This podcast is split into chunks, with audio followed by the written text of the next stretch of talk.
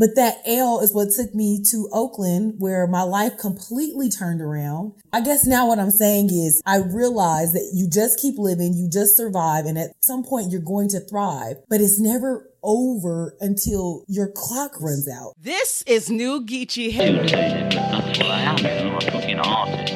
My name is Kiana and my friends call me Kiki.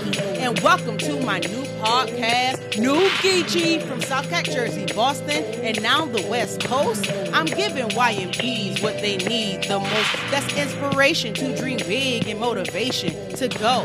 And good vibes only. That's all that Kiki knows. So kick off your shoes and relax your feet and vibe with me, Kiki. This is New Geechee. Hey.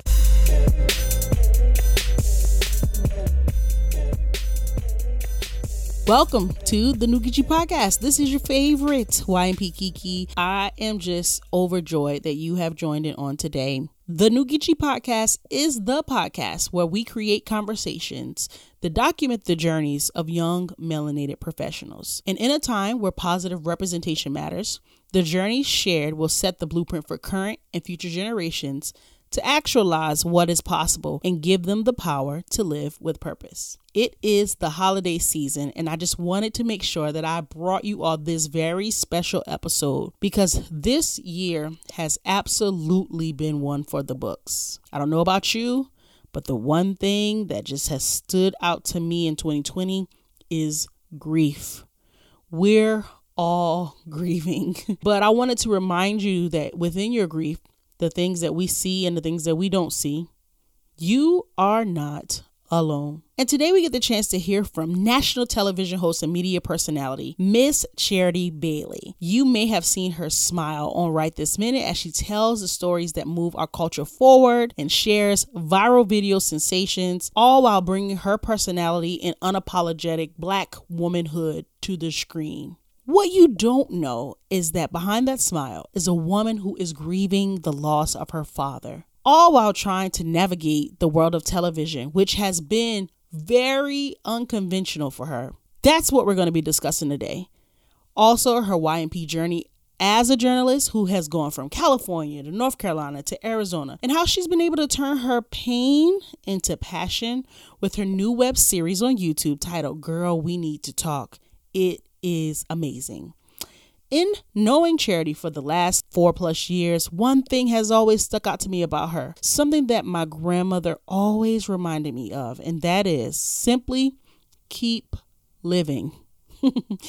See, life is one hell of a ride, and if we're willing to take it and put our seatbelts on, we're going to experience some very beautiful and almost not so beautiful experiences that we can learn from. YMPs never stop learning from your experiences. Never stop pursuing your dreams. Because, in the words of the great gospel songwriter Donnie McClurkin, we fall down, but we get up.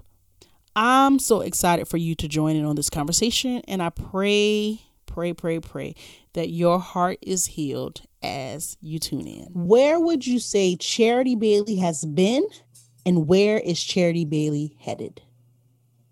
Woo, child.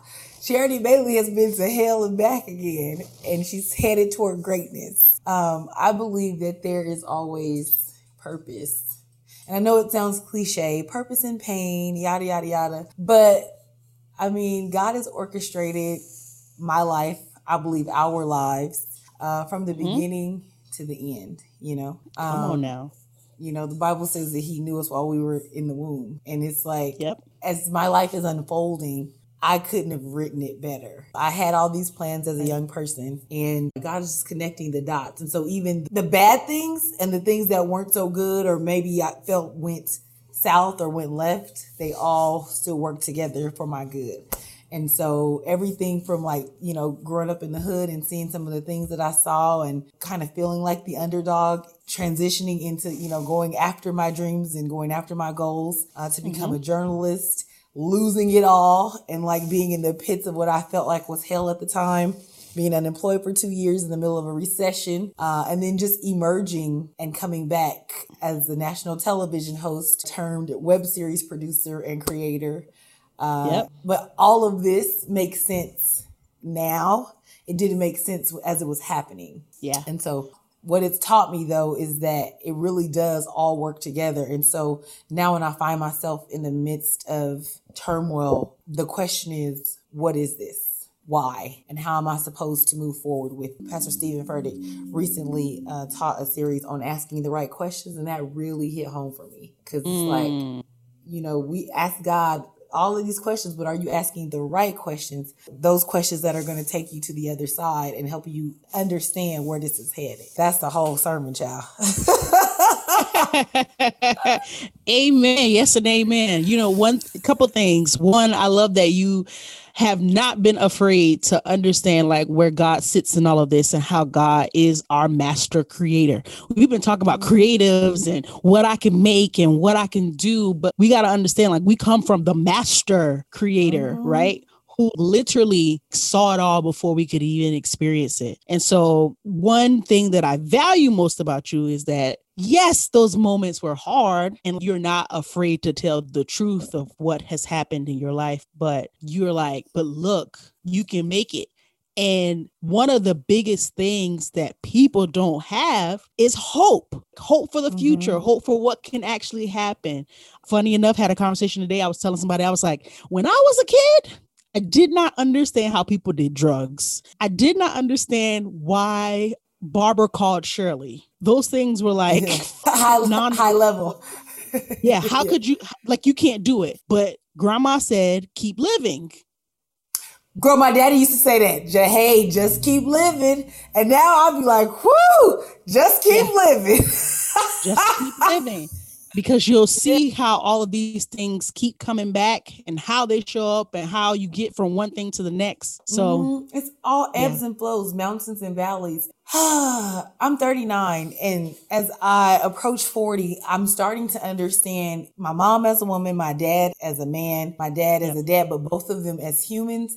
You know, my mom's faith was so unshakable and I'd be yes. freaking out about stuff. And now as I approach 40 and I've lived and survived some things, I get it. I'm like, okay, because mm-hmm. you, they realize that we're literally just going, you know, faith to faith, victory to victory we take L's, but it doesn't mean it's the end. And one of the things my dad used to say to me often was, as long as you got time on the clock, you can win. And it's so crazy because I was watching football the other night and I was like, my daddy, man, it's the Cardinals game. So you got 36 yeah. seconds left on the clock. Cardinals are behind. And I literally said to a friend, my dad used to look at me and say, you think he got it? Cause Brett Favre was that dude. And I'm a football fan, but I'm also a woman. And at the time I was a little girl and I've always craved stability. And I'm like, listen, you could be a good QB, but if I don't trust you, and that's also in life too, I gotta yeah. trust you. I gotta trust that if you got the rock with 30 seconds left, you can put it up and we can score. You're gonna do everything you can for us to win. And so when that happened, I said that to my friend, and I kid you not, Kyler Murray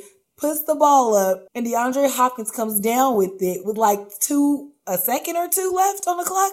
And I was like, oh my gosh. And it just, so many of my life lessons came from us watching sports, football and boxing in particular. But I was like, as long as you got time on the clock, you can win.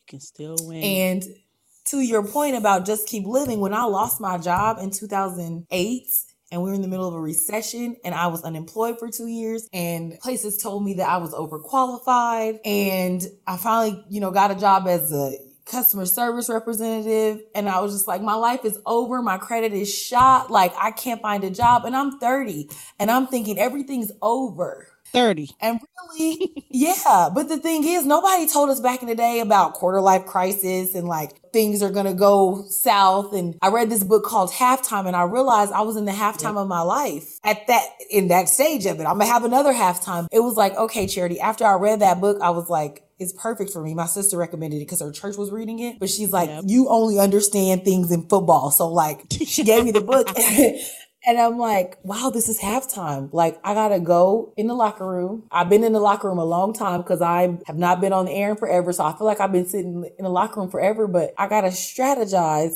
and figure it out. But that L is what took me to Oakland where my life completely turned around. I guess now what I'm saying is I realize that you just keep living, you just survive, and at some point you're going to thrive, but it's never over until your clock runs out. I see it so much now, even when I'm watching shows. These actors get fired or leave shows and then they come back like five, six years later and they're like the biggest star. It's because it's not ever really over. It's just timing and seasons. And like, man, if you, if you could just like hang in there, if there's anybody who's like in the depths and the pit right now, because I felt like I was in the pit, Kiana. Like you mentioned hope. The mm-hmm. reason I left Chico is because I realized for the first time in my life at 28, I think I was at that time, 29, that I had lost hope.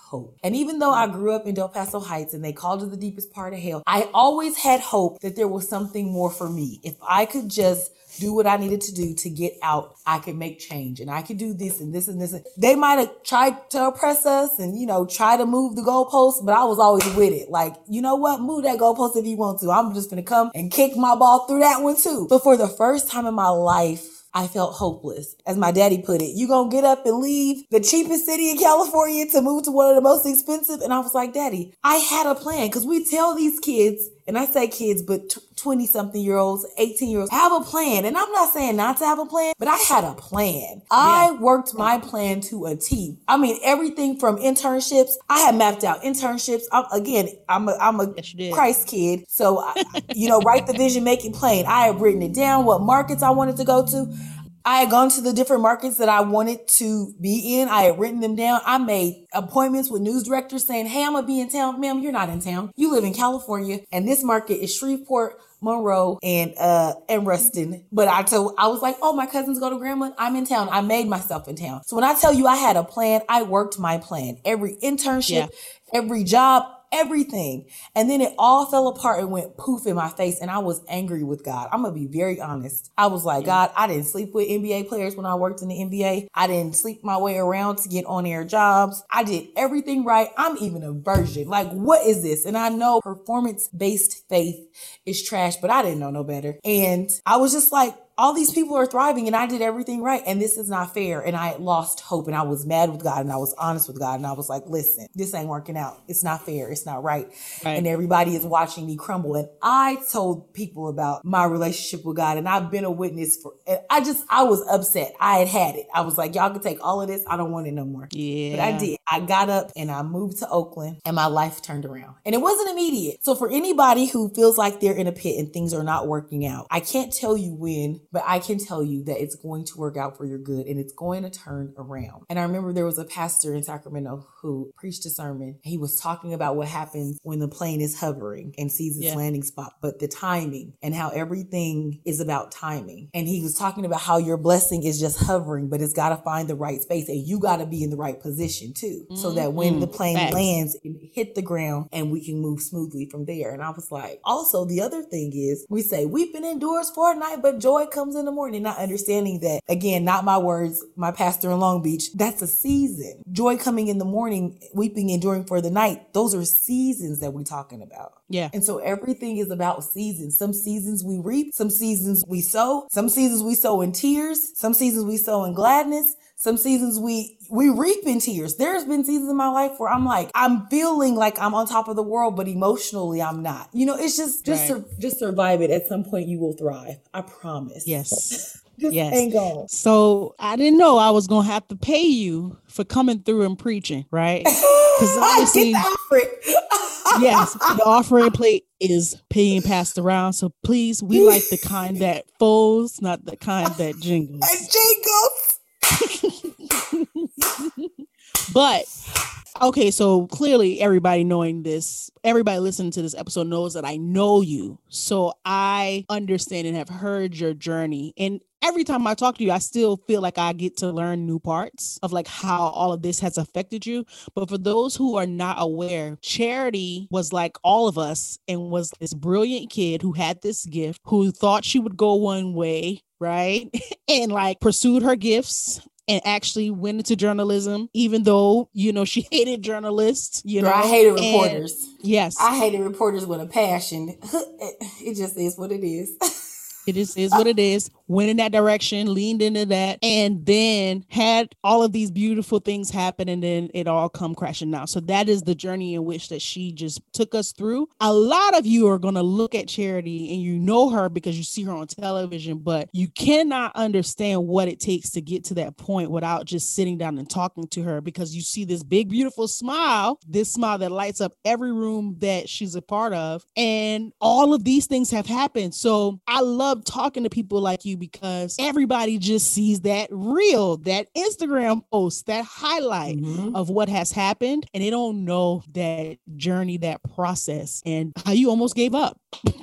yeah. Oh, I was You could have given up. Listen, when I got laid off in 2008, I was like, okay, I have a degree in public relations. I'm right. good at it. I'm good at marketing. I can do this. My entire college career was all sports PR. I moved over into sports reporting and then got my first legit on air job, call letter, CBS and NBC in Chico. That fell apart. And I was like, all right, I'm just going to go ahead. When I moved to the Bay, started working in marketing and I thought I was done and that's what it was going to be. I was going to live there with my friends in Oakland. And, you know, I had my man. It was a whole thing and I was good. I was nice and happy. As soon as I went that route and stopped focusing on, you know, being a journalist, as soon as I was healed enough to watch the news. I couldn't watch the news forever, sis. Mm-hmm. It was, and yeah, you know how I obsess about the news. Even now, I'd be like, girl, did it? Y'all, like, of course, Twitter and social media is a big part of like the way we send and receive messages now. So I've had to fall into that. But I am an old school 5 p.m.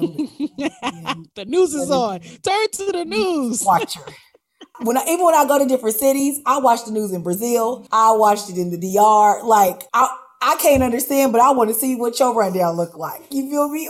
yeah, yeah, yeah. Like in your blood. Yeah. And so when I finally changed my focus, it came back. I literally got a call. They're like, "Hey, so um, a friend of a friend is an anchor over here, and they need people." And I told them that you were over it, and I was like, "Oh, well, let me see if I still want this." You know? Uh, and along the way, what I haven't said is that not only was it just a matter of losing my job, uh, it's me as a black woman, as a big black woman, as a fat black woman, as a woman who has a personality that cannot be contained and a laugh that is jovial and big and I don't fit the cookie cutter news anchor, news reporter box of old. Now that's changed right. a lot. Yeah. And the conversation sure. in 2013 when they asked me to come back, that news director said to me, because he's he'd known me since I was in my 20s. He said, you know, the way social media has changed television, it's ripe for you. Mm. And I was like, oh, so for the first time, I don't have to be something else that I'm not. I could right. just be me. Yeah, people really want authentic people now. They just they want to see, well,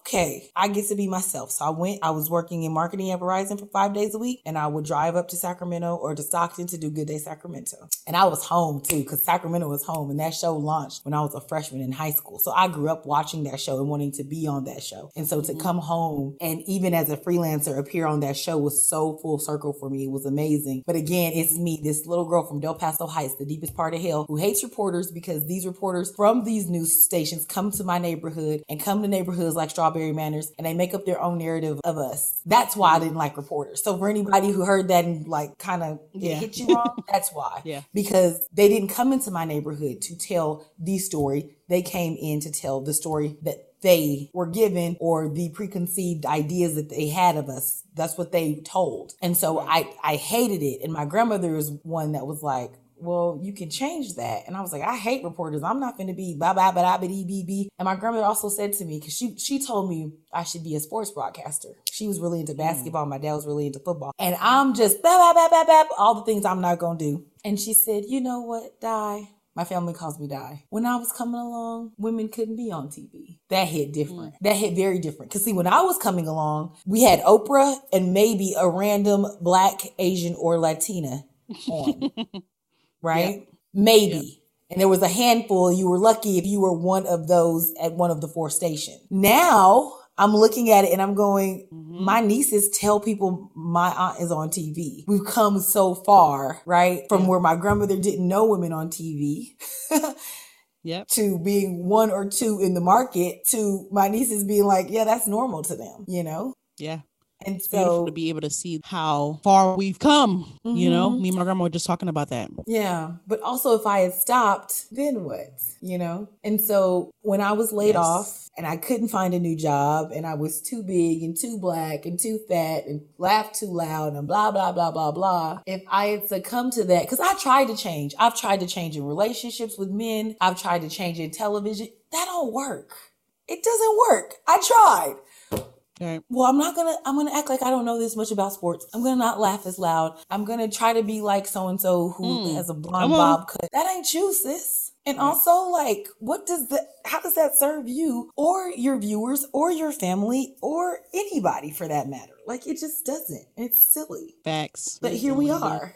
Yeah. Here the heck we are. You have so many incredible things happening for you um, right now. And even through our pain, we are able to create things that can like change the way that we see the world. And one of the most mm-hmm. impactful things this year is that I got to be a part of your producing of Girl, We Need to Talk. And Girl, mm-hmm. We Need to Talk was literally a vision that you got from God mm-hmm. and birth from your pain and an opportunity for you. I feel like, I don't know, you are a giver, right? Naturally. So you were delivering this information, but I know a lot of it was like, I got to get this off of me. Mm-hmm. And I also want to like make change at the same time. Yeah. So what sort of led you to say i'm going to make this web series and we're going to talk very candidly about grief yeah and we get into it too we we yeah. we don't hold anything back we're very transparent um, my father died in 2018. A lot of people don't know we were estranged from him at that time. And it's shocking to people because I'm such a daddy's girl. And mm-hmm. even being around me, like people didn't know that he wasn't really around, but that's because he left so much with us, I think. Right. And I know for me in particular, I still had hope that he'd come to his senses and figure it out.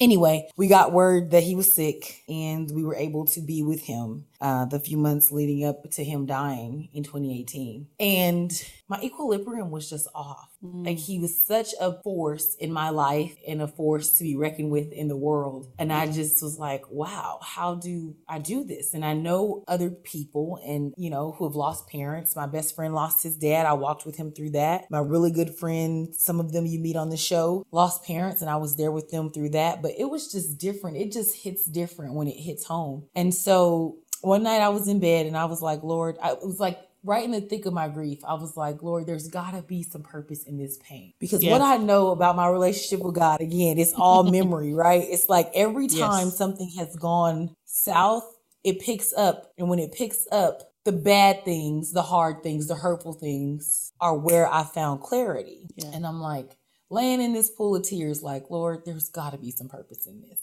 And I don't know what it is, because also to find purpose in death and something that's so painful is even yeah. hard to fathom, right? Like, right. What? Right. And so last September, I woke up in the middle of the night. Like I sat up in bed and I keep a pen and pad next to me in my drawer. And I just woke up and I wrote down ideas for something that I thought would be a podcast. And then I brought it to you. and we talked through it and we talked through it and we talked through it and how do we do it and what does it look like and blah blah blah. And finally it hit me in May. I was like, duh, a web series because hello, you do television and now people take, you know, but it was just more so the fact that like I've always been the girl who hung out with the fellas and my fellas, they ride for me. They have my back. But in that particular season of life, I mean, in general, this particular season, my girls were like the ones who just like came through and held me up. And we all have so many stories to tell surrounding grief, surrounding our life journeys, surrounding mental health and how we take care of ourselves and our families. And so I just felt it was important to tell the conversation. And you're correct, Tiana. I didn't realize until the day we were taping, which is a duh also, that mm-hmm. this project that started off as a passion project is really a part of my grieving process. And I just want people to know that it's okay. You don't have to hide, you don't have to hide it, you know, like yeah. grief is a very real thing and it's not just surrounding the death of loved ones. It's we grieve so many things that we don't even think about. Maybe. The expectations, yeah. marriage, divorce, childbirth, yeah. not being able to have a child. There's so many things that we grieve, especially as women. And I just wanted to create a space where we could come together and just mm-hmm. breathe. Mm-hmm. And I wanted to do it. Of course, you know, COVID 19 has come in and just flipped the world on its head. So initially, I had planned on doing it like the way me and my girls do it in the living room with some wine and candles. You know, it's it's a girl. I got a new boo. It's a girl. I broke up with this so and so. It's a, they trying me at work. It's a I don't know what I'm gonna do. It's a so and so died or my mom. You know what we do when we come into my space at least Sometimes we cook, most times we're drinking. When we laugh, we talk, we cry, we dance, we twerk, we do it again. It's like on repeat. And so when people mm-hmm. hear grief, they automatically like tense up because they think it's going to be heavy. And there are heavy moments in the show because life is yeah. heavy, especially now. But we kind of take you through the range of emotions because as women, we multitask well and our emotions do too. You know what I mean? Like, mm-hmm. so yeah, it's just a space where we can have open, honest, transparent conversation. It's been a lot of work, um, mm-hmm. but yeah. it's it's worth the work. You know, I agree. I agree. Even something you were just saying just now fits back into like some current conversation that I'm having in my head about how much shame people have, especially women, especially black women. And we kind of talked about this before. It's like you can meet somebody and you're like, well, what are you carrying? Like I can tell you're carrying something. Like mm-hmm. even in some of our small mannerisms or like how we might act a little timid or not, or how we might be super snappy. And it's like all these things that people are carrying and they don't know like if you just let that go mm-hmm. like yeah. one you're going to feel better and then two the person next to you who you don't know that one person that caught that attitude at you is probably going through the exact same thing Mm-hmm. And so you can learn from each other and mm-hmm. and heal with one another. So I think that's one of the the biggest things that I've like taken away from your series and that I love so much is like how the people walk away saying, Oh my God, we're one and the same. Like the daddy's yeah. girls, the women walked away like, okay, like I don't want to hang up the phone. Cause like yeah. even though we're talking about the most traumatic thing that happened in our life, mm-hmm. we somehow feel very connected through this experience. And you get me, you see me. Mm-hmm. And you understand me. And honestly, Kiana, that's all we really want is to be understood, to be heard, right? Facts have a face to be seen right? I find it so beautiful that whether on a video conference call or a party or in my living room, I have so many amazing women in my life from different parts of the world and they can come together and boom, you think they old friends. And people go, wait, they just met. I'm like, yeah, bro, they just met. But it's because we all have similar spirits. But to your point about healing. See, everybody talks about healing and it's it's like so, you know, buzzwordish now. Yeah. Healing is hard. It is. You gotta go down into the depths of the depths of your soul and start pulling back layers of childhood trauma and daddy issues Girl. and mama issues and hood trauma and PTSD, the, the post traumatic slave disorder. It generations of all this stuff just to get to you. And then once you get to you, you like, oh, that's a whole new thing I got to pull back. And uh-huh. that's why we started the series with therapy because I understand that therapy is a privilege for a lot of us but there are resources, free resources. When you are ready to do the work, the resources are there. And. I say when you're ready to do the work, because you can have the money and you could in your mind be ready to go. But I know some people who have told me, like, I yeah, I just go and I sit there. So you're not ready to actually make change. well, I've had right. a therapist tell me like that she deals with people where they're at.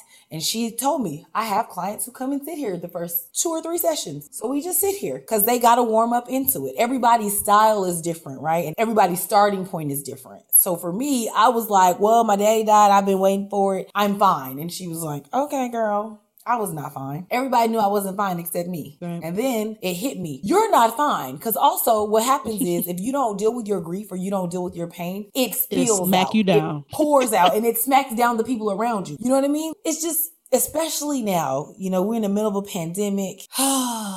this election has been out of control and it still ain't over. Like this is like the election hangover nightmare. Like, oh my god! It's supposed to be over two days after it's over. This dude is like go kick and scream his way out the White House and like kill some more people on, in the process because he still don't want to take measures against COVID. It's so much that we're dealing with on top of like who we are and our own stuff. Mm-hmm. But yeah. I want us to know it's okay to be like, I ain't okay. This is not cool. I'm not cool. And to take the measures to fix it if and when you can. And I say that because, again, like I know some people are parents, y'all homeschooling, got the virtual mm-hmm. learning going on, you trying to work from home, you doing all of these things and you got little Miss Single over here telling you, girl, you need to go to therapy and take time to yourself. And you like, when? Would you like for me to schedule that? So I get it. I get it. Yeah. I'm saying when you can, it's an investment that's worth it because you're worth it. Yes. I would even go to bat to say that everybody is responsible for their individual health. And a lot of times when we hear that, we think like, okay, I'm eating and I'm sleeping, but we don't think about like the mental health. And what ends up happening, this is the, another one of those things like people don't tell you when you're a kid, but I also understand why that one person went what we call crazy. You know what I'm mm-hmm. saying? It's that what you don't address and put out of your body, it is going to take over in some yeah, way. It's going to show up. Yeah, it'll address you. So like I saw somebody was just talking about like, if you don't heal your childhood traumas, like it's going to erupt in a relationship. And I've seen that happen to myself personally. Like, I think that I'm a fantastic person, and I am, right? But it's like you don't even know how these things will affect you and how it will also affect your relationships with other people. Girl, you see people in these cycles. Like a mug. Mm-hmm, mm-hmm. You see these cycles of people doing the same thing. Why they dating the same kind of person? This lady then got married three times. And it's like, because you are not taking the time to stop and think about how vital it is to just take take care of your mental health and figure out the why. Why do I act like this? Why do I process it in this way? And so that is just so, so important. But we don't talk about that at all. This should be a whole like in the ninth grade you take a class, in the tenth grade you take a class. Shit, in the fifth grade you take a class. Mm-hmm. Well, we didn't talk about mental and emotional health. We went to church. Okay, right. Come on now. And so yep. now churches are talking about mental and emotional health. Some churches offer those services. I know the Way Christian Center, a church that I attended in Berkeley, they have therapy sessions and therapists available who do you know discounted rates because it's important. God gave us the education education mm-hmm. and mm-hmm. the therapist, just like he gave us the doctor. And if your knee is busted, well, I would say you ain't going to ignore it, but I know people who would. But you would go to the ER. Wrap it up, bruh. No. Go right. to the no. hospital. Go, your knee is hanging out. Your heart is wounded and bruised. You have suffered so much trauma. Mm. You need to mm. go and peel back those layers. Because we, we've bandaged our heart so many times, but they're still just bleeding. You, mm-hmm. you got to go in there and cut those bandages and do real surgery. And uh, you mentioned in relationships, girl, that whole thing. The thing is, people think, oh, you're a daddy's girl, so you don't have daddy issues. No, you still have daddy issues because even as a daddy's girl, you realize that your dad is your hero. Then you get to a point where you realize, no, no, he's your hero. He's a man. He's a husband. Yes. I saw these pieces of him as a man. I just didn't know what to do with them. And they show up in like tiny areas. So one time I was on a date with a man we were headed somewhere and I gave him the wrong directions and he had to swerve. And I was like, now, I've never been in a relationship with a man that has like cussed me out or fussed me out for moving the wrong way or doing the wrong thing. But my dad was like that. My mom. Mm. And I was like, Charity, why are you so and then relieved that he's patient? Well, I was glad to see that he's patient and that he's kind when he's frustrated because that's important. But why is that so important to you and why were you so triggered? I had to go back yes. and think on that. Why is it? Because when my mom made a mistake or when something happened, my daddy would be fussing, cussing, calling names. And you're like, bro, it was a simple mistake. I told you to turn right and we are supposed to go left. It's a Saturday. We ain't got nowhere else to be. Why are you tripping mm-hmm. like that? But that had nothing to do with him because he responded. Nothing. He did go, Shh, girl, you know, but he wasn't, he was frustrated, but he handled me kindly and with care. He was just like, okay, stop. Let's find the directions so I can see him too. And then I had to tell him, you have to be patient with me because I'm not accustomed to being the passenger. I typically drive. And then that's a whole nother thing I have to address. Yep. Letting go. Ooh, not having control. Mm-hmm. Right? Yes. Like, oh, okay. And also, I'm very single because I've been very single for a very long time. So, me too, girl. Vice president and president. I don't even really know how to do this anymore. But it's coming to a point where you're vulnerable enough to say that and being with a partner who is open enough to hear it and receive it. Mm-hmm. Yes, yeah. honey. Listen, yeah. I was just talking to a young lady today, and she said, you know, our ancestors did so much to help us get to the point of survival. And now we're at the point in which we're learning how to thrive. And so we have these moments, like we, our generation has these moments of like, all right, we went to school, we did the thing, we got the job. And now it's like, when it all falls down, you know? yeah. So now, what? yeah. Yeah. So now what? Um, and and now I did what they said, and I'm not satisfied. And yes. or I'm not um, satisfied, or it's not what what I thought it would be. Those expectations, because they only gave us their highlight reel too. We didn't see. Mm-hmm. You know, mm-hmm. I, I, said to a, to a friend we were having a group discussion one time, and she was talking about the beauty of her grandparents' relationship, and I said, baby. But have you ever asked your grandmother? See, because you idolize your grandpa because he's grandpa. Did you? But have you ever asked your grandmother her side of things? What does she have to give up for this family? How was your granddaddy cutting up? See, because I know. Here's the thing. I love my daddy. I cannot say that enough. But if yes. my daddy was my man, I would drive that red car through the house and remind him who I am but we don't want to see them in their humanity in all of them in their full package. So I asked her, well, mm. have you, cause you say you want a relationship like your old school. My granddaddy did this and my grand, did you ever ask your grandmother her side of the story? She raised the kids and she did this and she did that. What did she have to give up? All that. Correct. How did she feel? Was your, because your granddaddy is a man, what was he doing? What did she have to put up with? For how long? See, cause we meet them at whatever age we were born into, right? That some 50, Correct. 60, whatever. Correct. Some of them so we lived only, a whole nother life since then. they were us.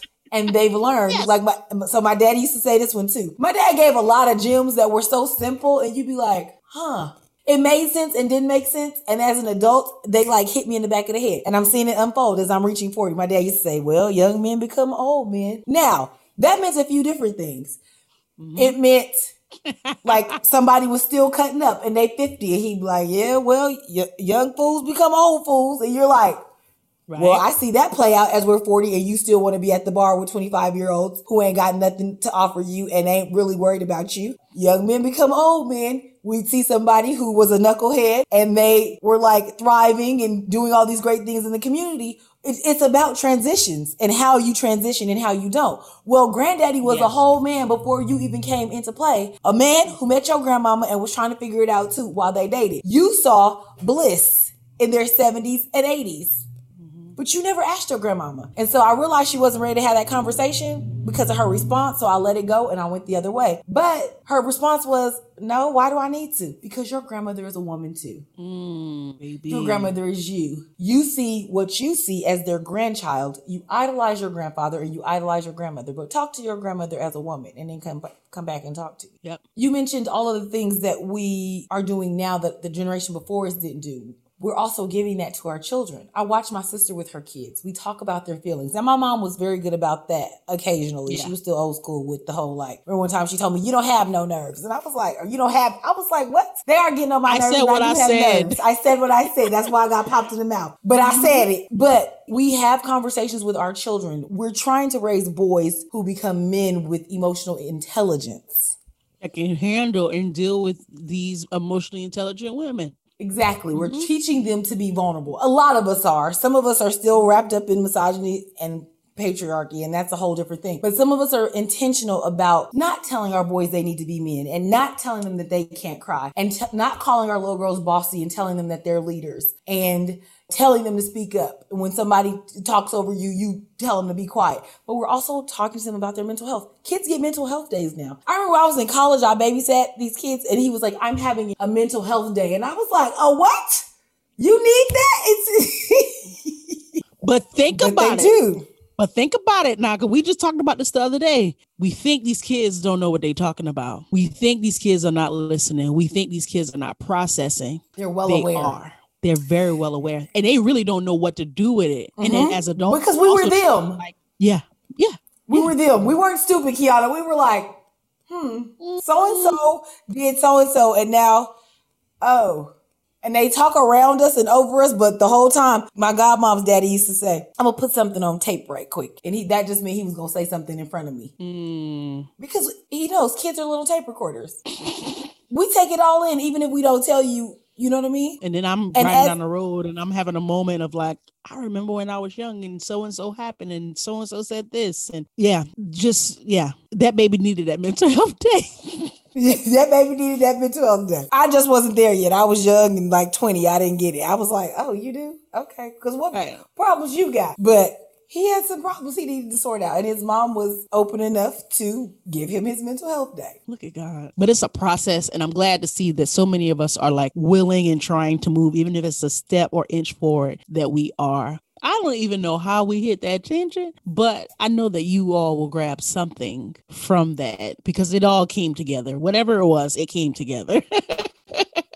Well, the thing is, the ladies on my show, Girl, We Need to Talk, come from so many different backgrounds, walks of life. Mm-hmm. We start and end the series with therapy because mental and emotional health is like the basis and the foundation of all of it. But my sisters, one of them is married with children, the other is married but lost my dad young. Some of my girlfriends are in their early 30s, some are in their late 40s, about to approach, you know, their 50s. We're all career women some of them are moms, some of them are wives. We're all trying to figure it out, and we come together to talk about all of it.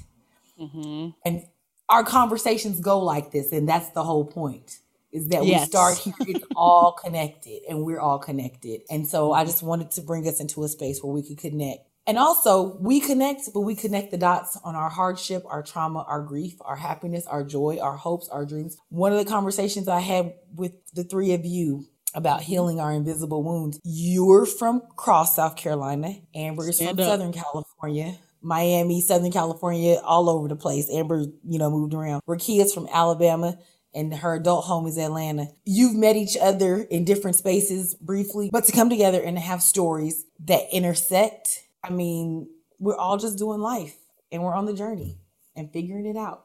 Absolutely. So, for those who are listening and through the project and the work that you've done, and especially now in this trying year where, you know, we were just talking about somebody saying, if I sit in my silence too long, all of the things are going to come. What is one thing that you would challenge the New Geechee guests to do in this year to close out the tragedy that has been 2020? Sit in it. I challenge you to sit in it. And I use the word challenge because it's not easy as I've been peeling back my layers, it's brought me to different points in my journey. And one of those points has been uh, the fact that I elected to have the gastric sleeve, a bariatric surgery. Mm-hmm. And in this time, I can't do nothing that I used to do. I can't eat it away. I can't drink it away. We can't party, so I can't kick it with friends. I've literally sat in my condo. We stopped production in March and started back up, and I had surgery in May. I'm now tiptoeing back out into the world, but I did not have anything to do but sit in it. And the gift of silence dawned on me one day. Like, Charity, you want to be in a relationship, you want all of these things, but you're always so busy. You got to get down to the heart of the matter. Because the yeah. weight that I was wearing, I'm now lost about 102 pounds. But the weight that I was wearing was just Thank you. The weight that I was wearing though was emotional baggage. So people mm-hmm. see me and I tell them, but there's been such a transformation of my heart. So if you can sit in your silence, I challenge you to do so. Even if it's for like 10, 15 minutes, 20 minutes, write in your journal, turn on your music. I, t- mm-hmm. I would take baths just because I just needed to sit in it. Because until you sit in it, and feel it, you can't release it. And again, it's hard. That's why I say I challenge you to do it. And if you have a therapist, they can guide you through it. It's not something because people always say, I'm doing it myself. You can't do this work yourself, boo. Yeah, because if you wouldn't, you wouldn't be here. It wouldn't be there. it would be gone already. yeah, right.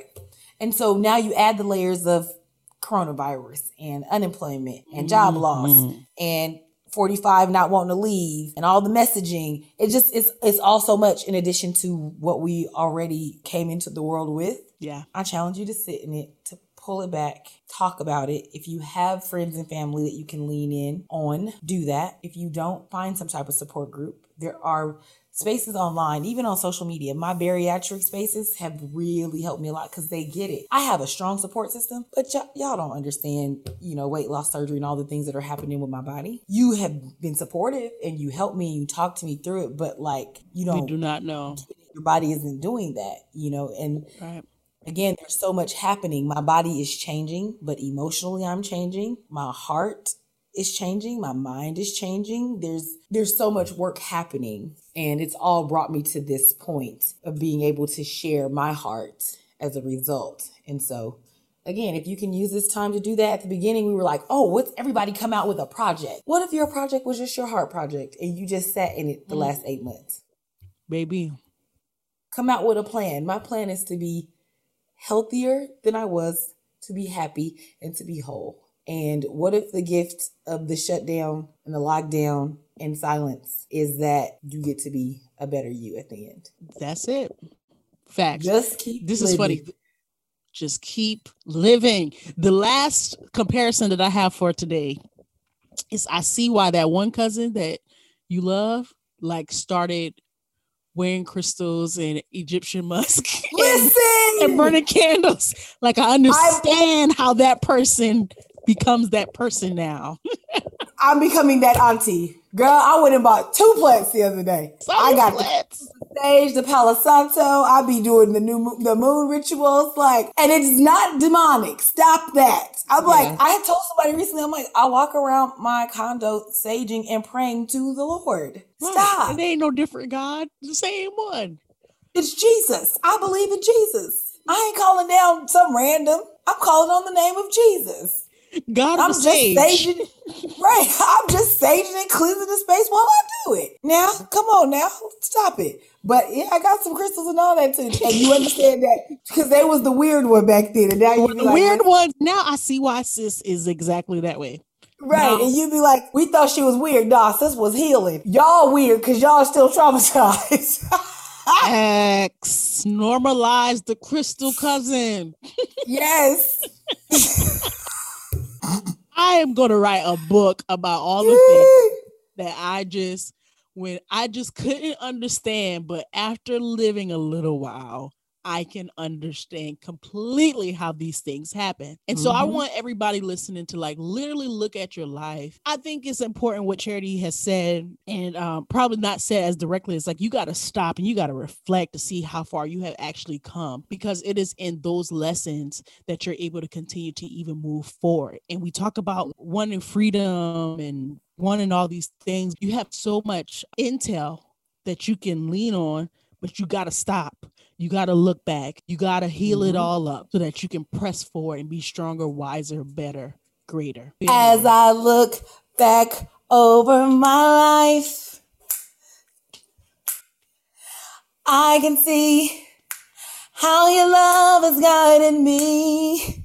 Even when I've done wrong, you've never left me alone, but you forgave me and you kept on blessing. This I recall to my mind, therefore I have hope. It's because of your mercy we are not consumed. listen, this is the whole thing. I didn't even know this song. Dang, girl, listen, that's one of them old school. That's the You've Been So Faithful. Great yes. is thy faithfulness. Great yes. is thy faithfulness. Yes. so I already know what's gonna happen when we get off this conversation. You finna go into your gospel music bag. So how can everybody get connected with you and be able to watch Girl We Need to Talk, this incredible web series that you put together? I am Miss Charity Bailey on every social media platform. And uh, Girl We Need to Talk airs on YouTube so new episodes air every Wednesday, but we have several episodes that are live now. Especially as we go through the holidays, I hope that our conversations help you find some hope that you can use them as a resource to make it through your waves of grief throughout the holidays. So when you go to YouTube, you can also find me at Miss Charity Bailey. Absolutely. Miss Charity Bailey across the whole gamut. Thank you so much again. Yes. This is taking us a little while longer than I had anticipated, but who cares? All good. We're here. Yeah. No, thank you for having me. Thank you for your platform, shining a light on Black professionals, on Geechee culture, and all things Kiana. Oh God. you're you're amazing and I appreciate you, my friend. no prob Bob. And that's the podcast, folks. If you enjoyed what you listened to today, make sure that you head on over to the Apple Podcast app and show some love. Your reviews mean the world to us and they help us to climb the podcast charts and help more people get to see the mission of the New Geechee podcast. And if you aren't already, make sure that you head on over to Instagram, Facebook, and Twitter. Like us, follow us, and engage with us. And we just cannot wait to have you join us for another episode. Remember that there is power in connecting the culture. Y'all be good. No, be great.